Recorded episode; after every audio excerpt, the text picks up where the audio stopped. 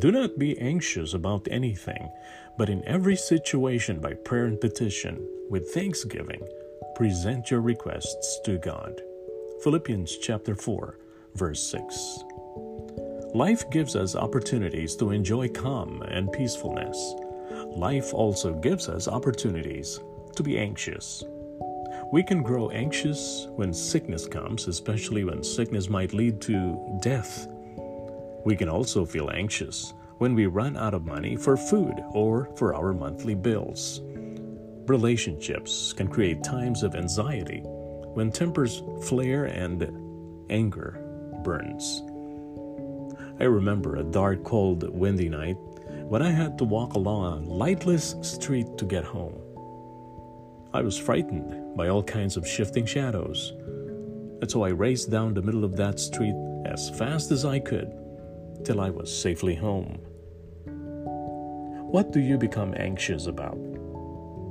I heard a good message recently about a correlation between anxiety and prayer.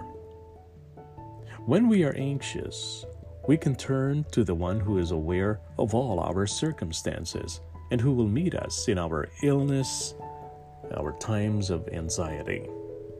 To him we pray, thanking him for who he is and telling him our anxieties.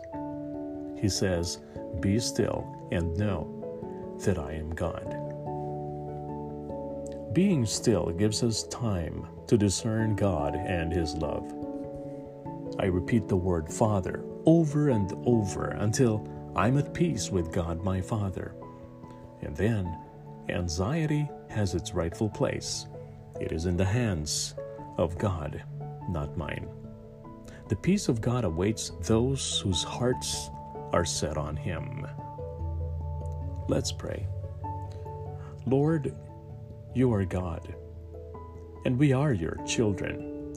So draw us to yourself today and always, helping us to trust that we can leave our anxieties with you.